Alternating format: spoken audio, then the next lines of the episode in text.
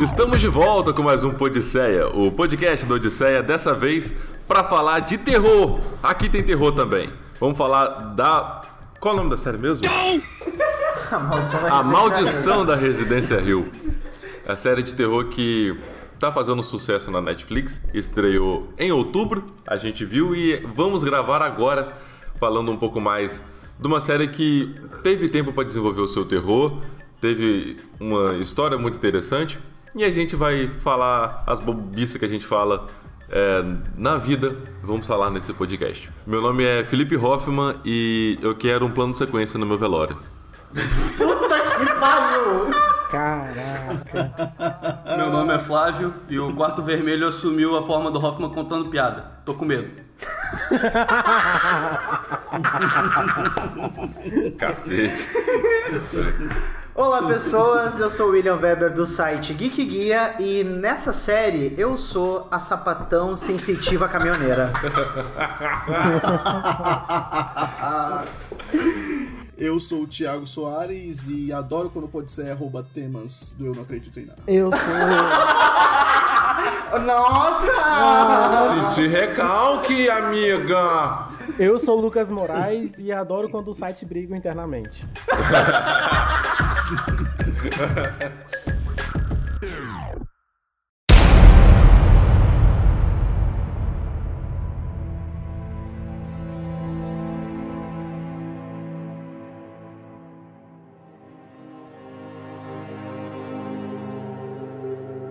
Vamos falar de a, a maldição da residência Rio.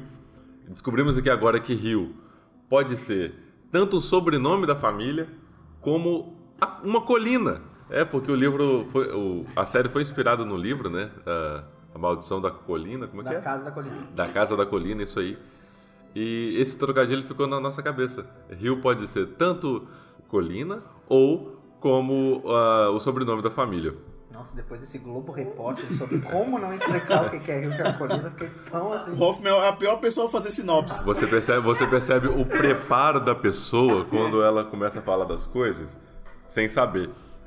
Thiago, Eu ainda acho que eu não acredito em nada, ficaria bem mais informativo. É, E a colina. Nossa! eu ia falar que você era um host melhor pra terror, mas já que você tá assim, não vou nem falar não. Chamou de monstro agora, hein? Hum, deixava não, hein? Tá bom, então Vamos lá. começar a falar da série. A, a série, Que merda. ela é dirigida pelo Mike Flanagan. O Mike Flanagan, ele tem alguns filmes de terror já no, no currículo. A gente é, já provavelmente assistiu algum ou outro. Mas a diferença dos filmes de terror para a série foi que ele teve realmente muito mais tempo para trabalhar o terror e desenvolver uma história ah, dentro da, daquela narrativa ali do, da residência, enfim. A série ela desenvolveu uma história com calma, sem pressa, sem correr, e ela não chega a ser assustadora, mas ela trabalha o medo ah, psicológico dos, da- eh, dos personagens, não o nosso, né? Então a série ela não cria aquele terror absoluto na gente, mas cria um medo nos personagens e isso acaba afetando a nossa percepção do, da série, né? É, ela é um drama familiar com fantasmas, na real, né? Tipo, ela não é nem. Se parar pra pensar, ela é menos uma série de terror do que. É um caso de família com o ratinho apresentando. Exatamente. This is us com espírito. Mas é, não, This total, tipo, se você assiste This Is Us, tipo, é, é a mesma coisa, esse negócio de montar o tempo pra contar a história, então você vai no passado, aí você vai no futuro, vai no presente e monta um quebra-cabeça, é a mesma coisa, só que tem uns fantasminha no meio. Que This Is Us também tem, né, mas não com terror. Outras vezes, camaradas. Agora pode contribuir, Thiago. Ah, tá. Caralho, tá foda. Pode, Hoje pode, pode tá fazer seu trabalho, Thiago. Pode fazer. Foda. Pode fazer o seu trabalho, cara. A única coisa que você faz é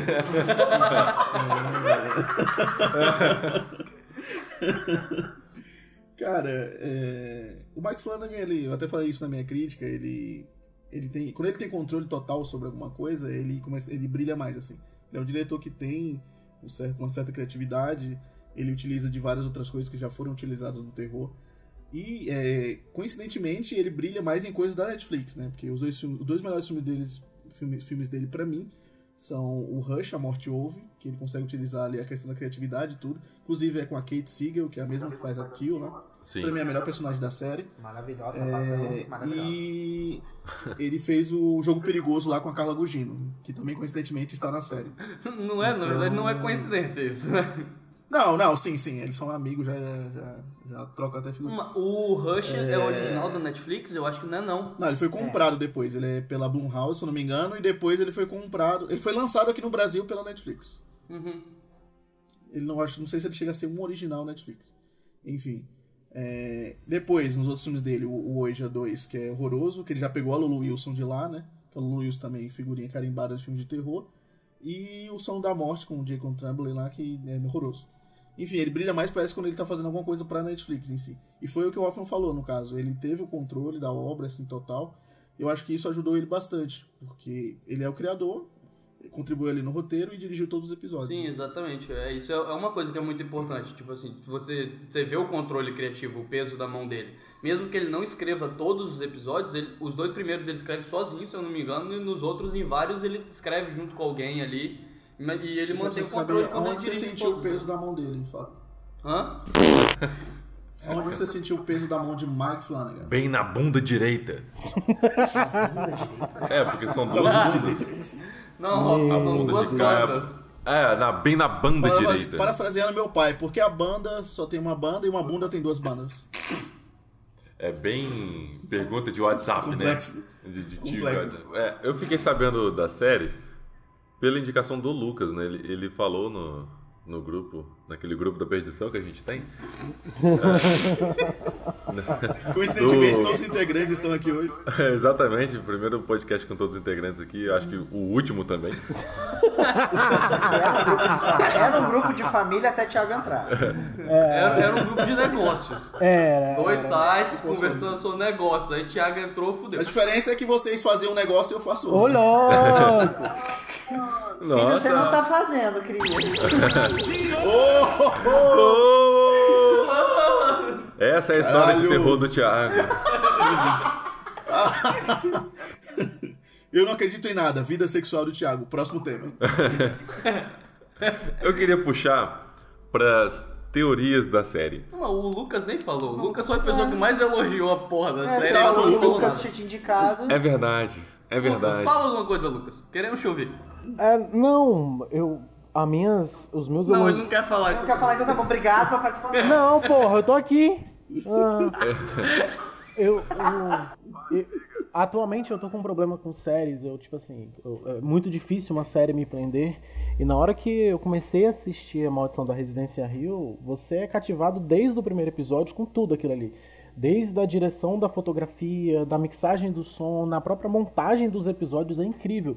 Porque a série ela, ela consegue trazer um nível técnico equiparado com outras séries da Netflix, mas se você cai para aqueles conceitos, para tudo que envolve uma produção audiovisual, ela é uma ode, assim. Eu, eu, eu, sem dúvida falo que ela é uma das melhores séries que tem no catálogo da Netflix. É, de longe, assim, ela é muito boa, ela é redondinha, ela, ela entrega os seus conflitos, ela, ela se amarra em todos os momentos e isso é sensacional, cara. Você vê um produto assim e você ficar satisfeito de passar, sei lá, 10 horas esperando pra, pra conclusão daquela história e ela te entregar isso que você esperava, coisa que atualmente não tá Sim. acontecendo. Olha, eu, eu não maratonei a série. Eu queria fazer isso, mas eu não maratonei. Porque de um episódio para o outro, ou de três episódios, eu parava. Porque eu queria tentar entender as coisas. A série, como ela funcionava, os episódios, o que, que eles entregavam, né? E depois eu tava lendo um- um- uma matéria de easter eggs dentro do, da mansão da Residência Rio. É, Maldição da Residência Rio. Que passou despercebido, assim. Em todos os episódios tem um fantasminha que aparece é, no fundo, uma cabeça que aparece do lado, um, um vulto que passa. E a É uma gente não sombra, percebe. É uma mão que tá posicionalmente, propositalmente colocada em algum take. Sim. É alguém que no fundo você vê que tá sentado numa cadeira, É. mas você tem que prestar muito bem atenção pra ver que aquela pessoa tá lá. Tipo o moço consertando o relógio, eu só me toquei, ele já tinha aparecido, eu só me toquei quando falaram dele. Falaram, não, porque você escreveu sobre esse moço do relógio, ele não existia. Eu falei, mas ele já tava aparecendo em outros episódios, o que que é isso? Como assim ele não existia? Pois é. E, e aí eu fui olhando os outros episódios, voltando pra uh, ver esses pontos onde aparecia, realmente estavam lá as coisas. Né? Foi como ter visto uh, o sexto sentido, uhum. depois que você descobrir o, o plot da história. E você vai entendendo tudo de novo e vendo detalhes que você tinha deixado passar. É uma série muito boa para você conseguir rever e com, com outro olhar, né? Assim, com, com uma outra percepção da história. É, isso conta como positivo pro roteiro, né? Porque um roteiro, quando consegue realmente é. entregar algo e você volta revendo e fala, caraca, realmente faz sentido. Toda a construção que ele fez até essa reviravolta é, é sempre muito bom, porque não é sempre que isso rola, não. Não. sempre sobra umas pontinhas erradas e aqui é bem redondinho mesmo. E é o que a gente vê, por exemplo, no episódio que a gente tem a mulher do pescoço quebrado. Puta que pariu, que episódio foda. Que é um episódio, que é um dos melhores episódios que você tem a, a, a amarração ali, né, do, do que foi mostrado uh, no primeiro episódio.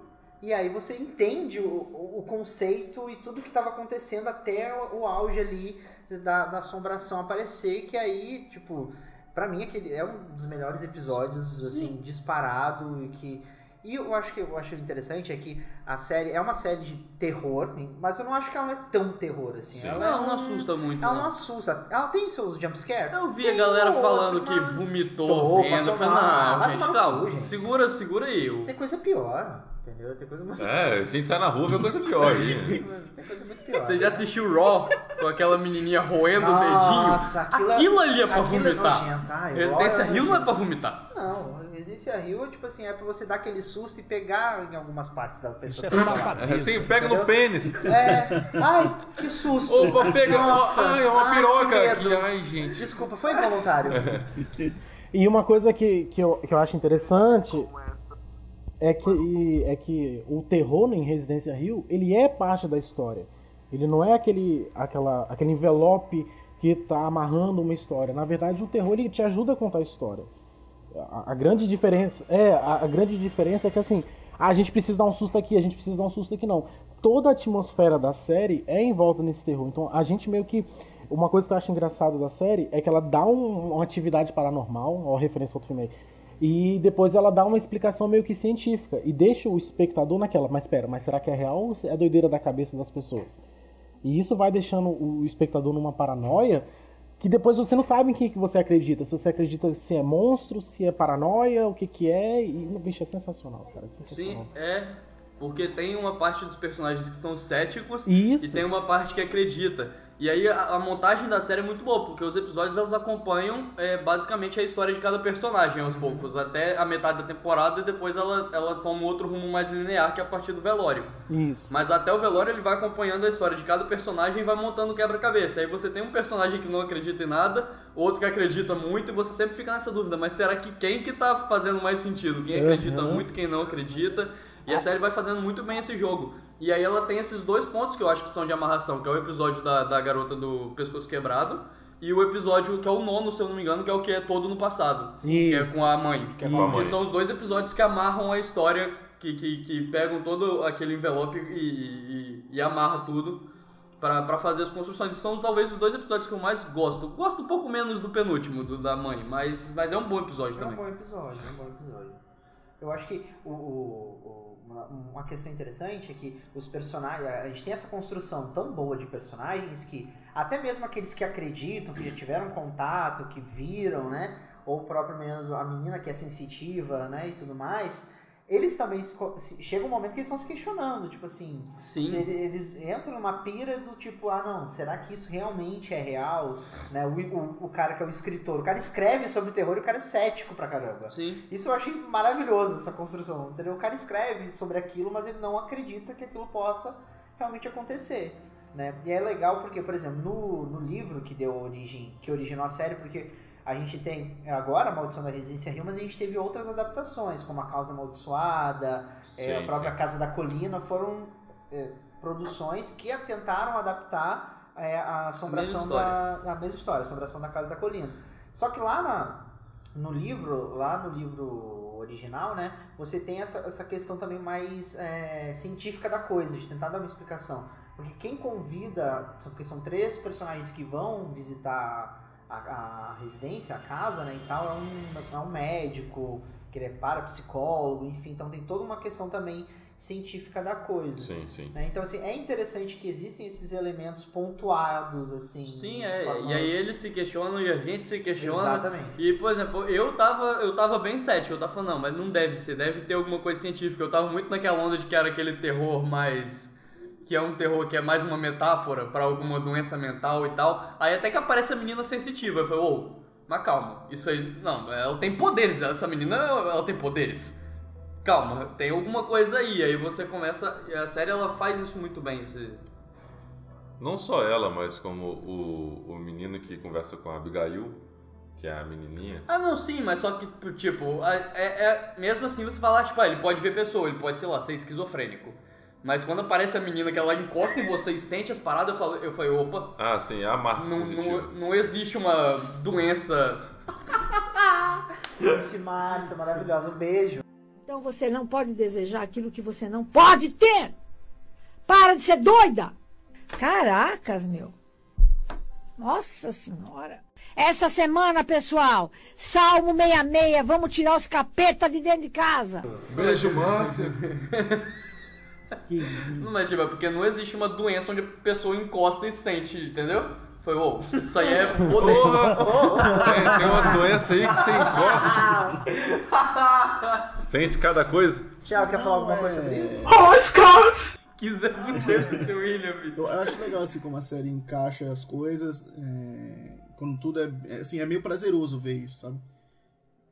Porque não só no episódio da menina do pescoço torto, como no episódio 9, eu acho bem mais interessante quando ele encaixa é, pontos dos personagens, né, no desenvolvimento dos personagens. No episódio da Tio, que inclusive tem um título de toque, né? Que ela fala não me toca no começo do episódio, no final me toca, eu acho isso foda. E também no episódio da Shirley, que é o segundo que ela, a gente descobre por que ela se torna. é, eu não sei como é que chama a pessoa que trabalha no. sei lá, na funerária. Não sei. É, pessoa que gosta de morto. Enfim, é, ela, ela gosta de. ela- você descobre por que ela escolheu aquilo pra fazer, né? Você descobre. Então eu acho assim, mais interessante você. é, além dos encaixes que são legais, assim, da série em si, mas os encaixes dos personagens, assim. Por que, que eles se tornaram, por que, que eles são hoje o que eles são. Mas essa parada das profissões é realmente interessante, porque os personagens são bem construídos e, tipo, você vê que a parada da infância fez o- ele virar escritor a outra virar. É a parada do enterro da mãe que faz ela gostar de morto, como o Thiago classificou muito bem o emprego dela. É, A, a outra vira psicóloga por causa da parada do. que também é justificada lá do, do Homem do Sorriso. É, é, o- como que é? É, é isso. É Homem do Sorriso? É, o Homem do Sorriso. Alguma coisa assim. Isso. Nossa, aquela, aquele momento, aquele, Não, aquele episódio, episódio é sensacional. que a- quando, ela, quando, ela, quando ela deita né, naquele sofá ali e ela olha pra cima e vê o, o desenho, eu falei, gente, meu Deus do céu. Isso, você sabe, Incrível, é, é- é muito bem encaixado, é muito bem E escrito. os mais afetados, né? Que são o Luke e a Neil, né? Que um é vici- virou, virou viciado. E aí você, só no final que você descobre o porquê daquilo, né? Por que, que eles, eles foram os mais afetados. Mas olha que viciado. depois a Nil- né? E Me vicie nessa droga, por Nossa, favor. Deus. me vicia, Neil. Ai, Neil, injeta sua heroína em mim. Não, não, Luke, injeta sua heroína em mim. Meu Deus. Ai, caralho. É, é. Aliás, falta de ética do médico Arthur com a Neil, porque é, ele faz a consulta e depois ainda leva uma giromba, ainda dá uma giromba ainda pra, pra garota, né? Total falta de ética. do médico. Total falta de ética. Se envolveu com, com, com um paciente, né? Uma paciente, logo na primeira já chama pra um café já. É, pô. Não, na verdade, ela deu em cima dele antes, né? Ah, sim, sim, ela deu uma de bolsa inocente. Não, mas na, na, na, na- Ela fala assim, a única coisa que tá paralisada no meu corpo é o sono, ela falou. Louco. Não, mas ele é um mau caráter, porque ele viu que ela tava vulnerável e aproveitou disso. Ele é um mau Nossa, caráter. sim, sim, sim, concordo totalmente. Ela foi gada demais. Gada demais! Caralho, tá foda.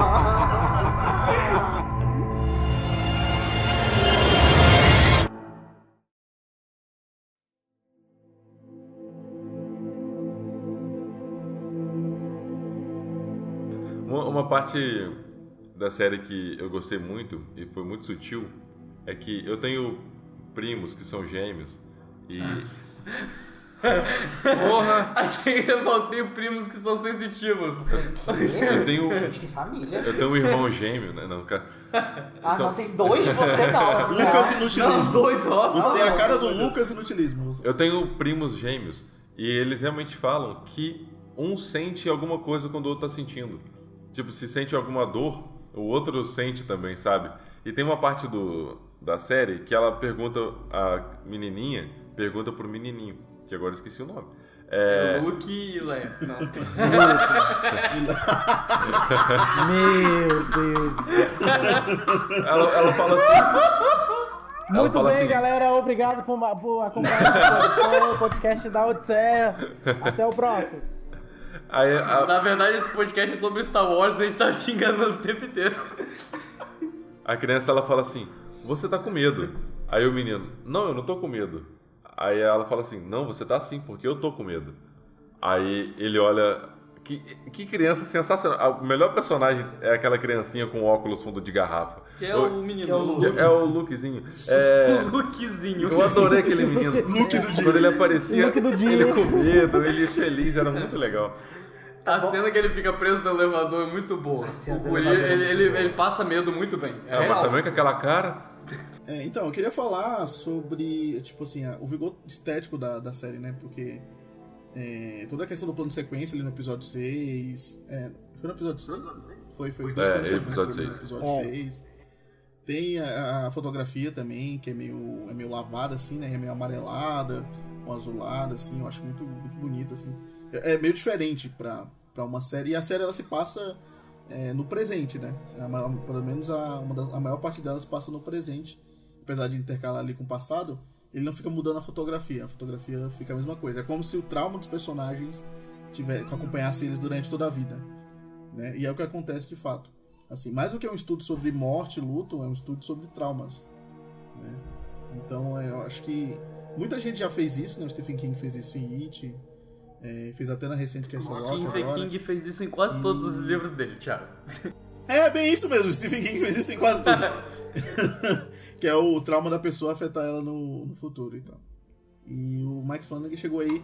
O Mike Flanagan, ele, ele pegou uma história que, que basicamente o Stephen King já consolidou e ele trouxe a qualidade, né? Porque o Stephen King é algo que o Stephen King não tem nesse sentido. Oi? Ele julgar bem as obras. ele. Não, julgar bem as obras que são adaptadas. Eu tô falando da escrita dele, eu tô falando que ele não julga bem as obras dele. Ele não gosta de Iluminado, foi refazer Iluminado com uma bosta.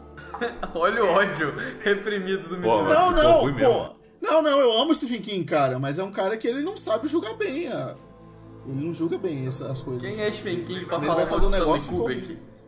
Não, então, quem é Stephen King pra falar de Stanley Kubrick? É a mesma coisa. Apesar dos dois estarem ali em genialidade, assim, mais para a para, mas ele não é. O cara é um bom escritor, ele não é um bom cineasta. É, não necessariamente uma coisa tem que ser boa e ligar pra outra, Não, né? claro, sim, sim. É, eu não sei por que a gente foi parar nesse assunto não, mas você pode voltar Não, pra falando da, da, da estética. Não, não! Uma coisa que eu, eu percebi vendo a série que ela tinha momentos é, noturnos e soturnos dentro da fotografia, assim. a- por exemplo, a- a- uma cena na, dentro do quarto vermelho, que depois a gente vai falar na parte de teorias e tal, é, quando tá tomando chá, as duas crianças, a menina que eu não sei se é imaginário ou não A ainda, menina é demônio. a, a, a demoninha e a mãe. Não, ela não é imaginária. Ela é filha da, É, ela é a filha do casal lá, ué. do, do outro casal. É. Casal. Mas Eu não ela, acredito que você não sabia disso. mas ela tinha morrido já. Não, Hoffman. Não, Ela ela morreu morre. depois. Não, Meu ela Deus, tinha morrido antes. Não, Hoffman. Eles perderam Não. o outro filho na- no parto. Não era criança.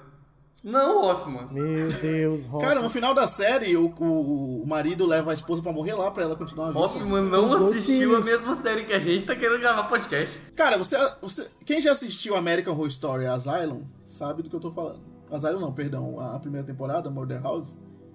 Que é, é praticamente a mesma coisa ali. As pessoas morriam na casa e elas ficavam vivas só na casa.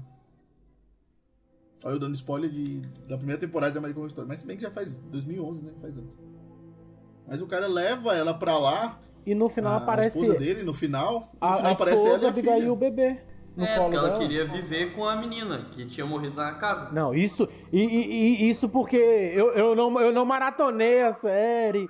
Eu, Hoffman agora explodindo a cabeça. Não, não, não. O Hoffman É que tá, vocês ele estão tá não, aqui vocês, fritando, ele tá vocês estão falando de outra coisa, de outra coisa. Estou falando da filha do casal principal. Eu tô falando da, da criancinha. Não, é da mas- filha caseiro, da menina loura. Na hora que ela toma veneno de rato. Ela morre, ela é real. isso. Então, A- ali ela tá viva. Ela morre ali. É, Hoffman. Ela toma Ah, ela veneno tava de rato, viva, ela né? morre. Porque todo... acontece Não, o legal da na série é que todo mundo achava. O legal da série é que todo mundo achava que o Luke tava imaginando a menina, mas a menina existia. E, e isso é meio que. Tem uma conversa ali. O Hoffman acreditou. ela, ela morreu depois do veneno de rato. Isso. É, Tem uma conversa ali entre Quaser e o pai, que ele fala da filha, que ninguém quase presta atenção. Porque ele fala que tem uma filha. E aí as pessoas na internet já estavam falando: ah, a filha deve ser a Abigail. Porque ninguém tinha correlacionado ainda. É, eu já tinha, eu já tinha chutado isso também. E, e- e naquela hora que o policial chega e fala assim: ah, beleza, o corpo da sua mulher a gente tem explicação, mas e o outro corpo?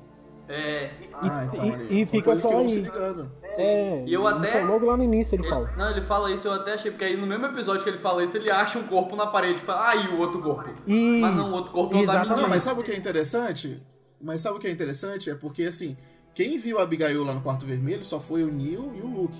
E os outros irmãos não viram. Isso. É verdade. Então, pro Neil e pra Luke, a Abigail existia. Então, pros outros irmãos, Tá vendo? estavam meio loucos. E se a mãe também tava vendo a Abigail e ela não existia?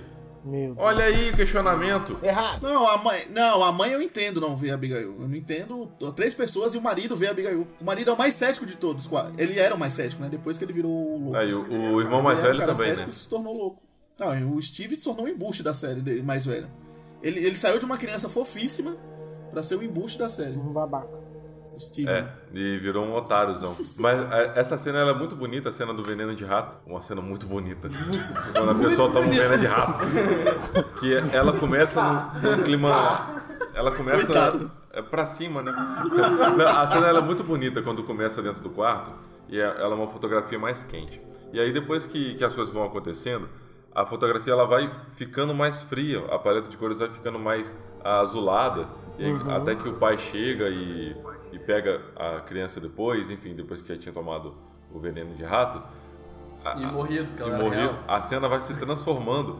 Então, tipo, ah, começa nu- num plano mais quente, uma fotografia mais quente, e aí no final dela ela tá totalmente fria e pra baixo. Assim. E a série ela brinca muito com isso. Tem coisas que, principalmente quando mostra a mãe, e nos flashbacks que, que conta a história dela, é uma outra fotografia. Assim, a- pelo menos a paleta de cores. E, e depois que as coisas vão acontecendo, vai tudo ficando mais frio, vai tudo perdendo a vida. Outra coisa que eu li sobre, a- sobre a parte técnica que eu esqueci de falar também é que se cada flashback de, de cada personagem ali, se você reparar quando eles olham pra mãe, cada um olha pra mãe de uma forma. Tem, tem pessoas ali que vai ter mais cenas olhando da cintura pra baixo, vai ter mais cenas olhando da cintura pra cima, vai ter mais cenas do rosto. Então, assim, são esses pequenos detalhezinhos de direção que não é nada inovador, é o famoso fazer direito, que a série faz muito bem. Fazer com cuidado, na verdade não é nem fazer direito. É, É fazer com um É, cuidado fazer a mais. Que eu acho que isso é um pouco a mais. Porque tipo, não precisava, mas é muito bom. Direito não, porque aqui é só a esquerda, aqui, eu acredito. aham. É, é- é interessante uma, uma, uma questão da, é, de toda essa construção é que a gente tem o, o- gatilho para que tudo venha acontecer, que é a mãe. Sim. Né? Então, assim, a, é, tudo que ela vai passando e até aquele momento que ela começa a falar assim, ah, não, a minha enxaqueca tá cada vez pior.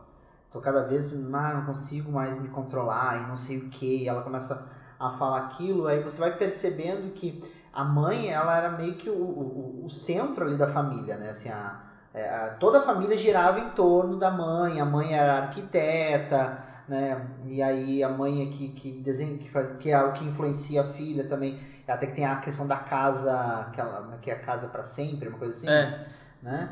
E aí ela vai falando sobre aquilo. Então, todos, o Lucas falou muito bem, todos os filhos viam a mãe por um ponto de vista, né? Não só da questão técnica, da hora da, da câmera se posicionar, Questão narrativa. na questão também. narrativa também, porque o filho mais velho via a mãe de uma forma, tanto que quando ele constrói aquele. ah, ele, ele repara aquele negócio com o espelho e ela quebra, Sim, e ele jeito. fica, ele fica muito mal com aquilo. Sim. Quando o pai fala de como ele contou do que a mãe fez, sabe? É um jeito diferente de como os outros falam da mãe. Então, assim, tudo ali em torno da, da, da vivência e do convívio com ela, a, a questão das luvas e da, da, da mãe contar pra menininha, não, ah, sua avó também sentia coisas assim, né? Então, todos eles tinham essa, esse ponto de vista com a mãe e a perda, né? Assim, a forma como as coisas aconteceram, realmente gera, gerou esse, esse gatilho para as coisas acontecerem.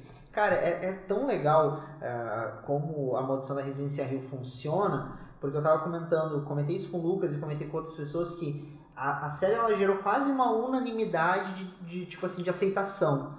Né? Porque é. é difícil uma produção original Netflix hoje ter essa aceitação quase de 100%. Sim. Né? Porque tem, tem séries que são boas, tem outras que a, que a gente vê que a Netflix está fazendo toque de caixa porque não funciona. E essa foi um acerto, assim, né? Eu acho que por se tratar do gênero terror, as pessoas, para você ver uma coisa de terror boa, você tem que ver muita coisa ruim. E quando tem uma série de terror legal, uh, o público normal, assim, não vai, não vai assistir. Porque sabe que é terror, mesmo não sendo tanto assim, tão assustador, uh, não, acaba não assistindo. E quem gosta do gênero, sabe quando uma coisa é boa ou não. Né? A série, ela não é perfeita, pelo menos na minha opinião, o Lucas discorda de mim e a gente vai cair no tapa. Mas uh, a série ela ela não é redondinha, mas eu Sim. acho ela. O cara não sabia nem que a menina era filha do casal. É porque ele não conseguiu entender que a menina era real, ele tá incomodado. É, não, não fala não, deixa ele falar. Olha, eu só queria dizer que no Eu Não Acredito em Nada, ele não sairia vivo. ele não sairia sem justificar essa resposta. Só quero dizer que seus tópicos são só dois, introdução e resto. Tá? Não, a gente, tá no, a gente tá no resto, a gente tá no resto. Não, não, não, não, não leva o Hoffman em consideração, não. A série é redonda, assim. Não tô falando que ela é perfeita, mas redonda ela é. Cara, ela termina bem, assim, ela não tem necessidade. A Netflix com certeza vai fazer uma segunda temporada, porque eles são. Não, aí vai cagar, não. Mas o Mike Flanagan falou que se fizer uma segunda temporada, não vai ser com a mesma história da família. Ele não participa. Vai ser com outra não, coisa. sim, eles podem contar a história da Residência Rio, podem contar a história de outra família e tal. Mas é, pra mim, não precisava, mas a Netflix vai fazer. Tenho certeza. Vai virar um. A questão é que. É... Mas é. É, bem isso. La Casa de Papel. Os caras cancelam América Venom, mano.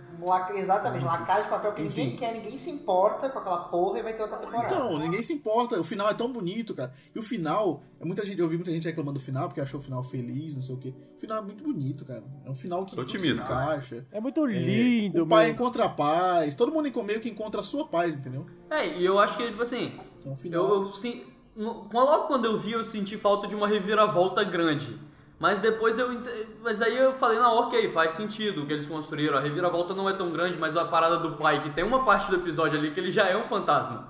E que ele, ele lida com os filhos, ou seja, os filhos estão vendo ele como fantasma e ele já tá morto. Pô, mas você quer virar volta maior do que a do episódio 5? Que, que eu fiquei ah, não, choque. Não, mas o último episódio, né, Thiago? Ah, não, mas aí eu acho que pra mim não precisava. Assim, a série já vai se formando de, de pequenas reviravoltas. Não, depois eu entendi que não precisava, mas tipo assim, na hora, na hora o, o, o meu eu assim Vocês queria. descobriram o que, que era o quarto vermelho antes da revelação do que, que ele era? O quarto vermelho é o mesmo do Christian Grey.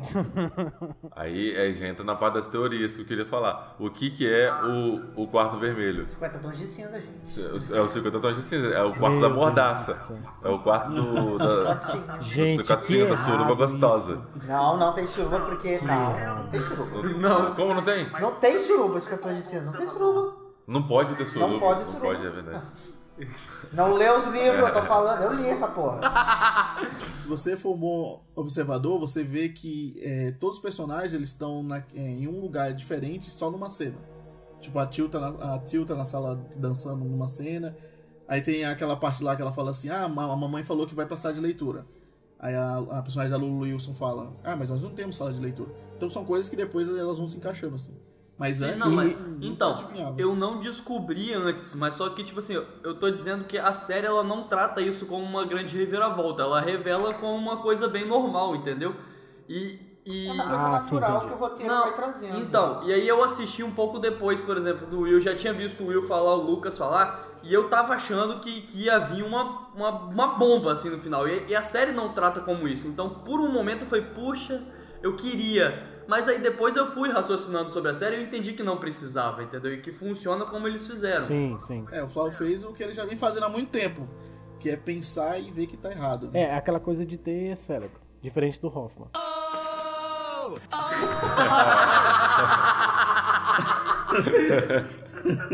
É, caralho.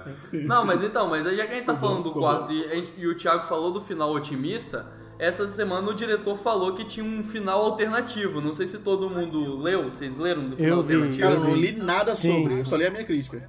Eu sou, tipo, eu tô muito. Nossa. Nossa. Nossa! Trista. Não, não, é- é porque não, há- não há mais tempo pra ler nada. Desculpa, gente. Dedinho de ouro. Não, então, ele falou que naquela cena em que o Luke comemora os dois anos de sobriedade, ele pensou em, em vez de fazer um final otimista, ele pensou em colocar a janelinha do quarto vermelho no fundo, Pra sugerir que eles nunca saíram do quarto.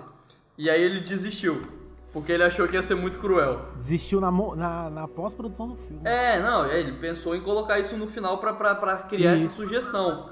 Que eles discutiram sobre isso muito tempo e aí ele desistiu porque ele achou cruel. Eu, do fundo do meu coração, eu gosto do final otimista, acho que funciona. Mas que esse Sim, final com a sim. janelinha é final de série de terror, é, porque é aquela coisa que você grita um, puta que pariu e você fala. "E-". Ficaria peão do peão do, do Inception. Ficaria muito, muito. Tipo, a pessoa- as pessoas. É assim, as pessoas iam discutir muito. Ah, meu Deus, o que, que significa isso? E a Netflix vem e corta o tesão de todo mundo fazendo uma segunda temporada. Ia ser exatamente isso. O coito interrompido da Netflix. É, então. O que com certeza eles vão fazer? Se tivesse esse final, aí ia cortar, ah, mas não terminou dessa forma, eles vão explicar agora, todo mundo na expectativa. É, tá, ok, a Netflix ia pegar isso como gancho, concordo. É um Mas ponto. que, é um ponto, mas que era um final cruel e, e digno de uma série de terror, era. Porra, eu ia achar iradíssimo se isso rolasse. Não, sim, sim. Se fosse uma minissérie, se a Netflix falasse assim, ah, gente, é uma minissérie, beleza. Aí te- podia terminar assim, aí eu falo, porra, dá Não uma- adianta. Porque se faz minissérie, faz sucesso e vira, vira. tem uma segunda temporada. Olha lá a Casa de Papel aí. Big Little Lies. Big Little Lies, a gente já fez um Drop Saia. Escuta aí o Drop Saia de Big Little Lies que eu fiz com o Will. Já tá no ar, meu filho. Jabá. Caralho, que empolgação, né? Big Lee. é, Flávio tá namorando, ele tá empolgado. Ai, caralho. O Will também, né? O Will também. O Will também tá empolgadíssimo aqui. Eu tô feliz. Tá feliz, né? Transou, né? Hoje, né? Thiago, é só a gente que tá na penumbra. É só a gente, é só na punheta aqui. É, porra. Minha mão já tá nascendo calo onde eu ima- nunca imaginei que teria. Gente, minha pele tá ótima. Nem é de trabalho. Meu dente tá branquinho. É foda. Agora o, o Will e o Flávio agora tem alguém que faça isso pra eles. Tem, tem um, um, um dentista em casa. Ai, meu Deus do céu. Caralho, que. Quero pedir Que desculpa a todos os dentistas que ouvem o Podséria. O Hoffman não sabe o que fala. Desculpa, tá? Sociedade de Ortodontia do Brasil. Nós amamos tem, vocês. tem probleminha, como vocês já Nós viram no decorrer do podcast. Desconto e clareamento que podem anunciar aqui no Podsérie, se vocês quiserem. Então, a menina que faz a Neil, ela me emocionou muito naquela cena que ela fala. Eu tava aqui gritando o tempo todo e vocês não me ouviram. Cara, ali A foi... cena que ela Nossa. some, aquele episódio é fudido. Aliás, o que que aconteceu ali? Que eu não entendi. Ué, mas é um, é, um, é um trauma da vida dela. Ela ligou pra todo mundo antes de morrer e ninguém entendeu. Hoffman, vamos prestar atenção nas metáforas, Hoffman. Pelo amor de Deus, Hoffman. Pelo amor de Deus, Mas- Mas cara. ela tava dentro da sala. Cara, não, não. O podcast mudou agora. Agora eu, eu não acredito em nada. Todo. Está no ar, mas eu não acredito em nada sobre a maldição da residência.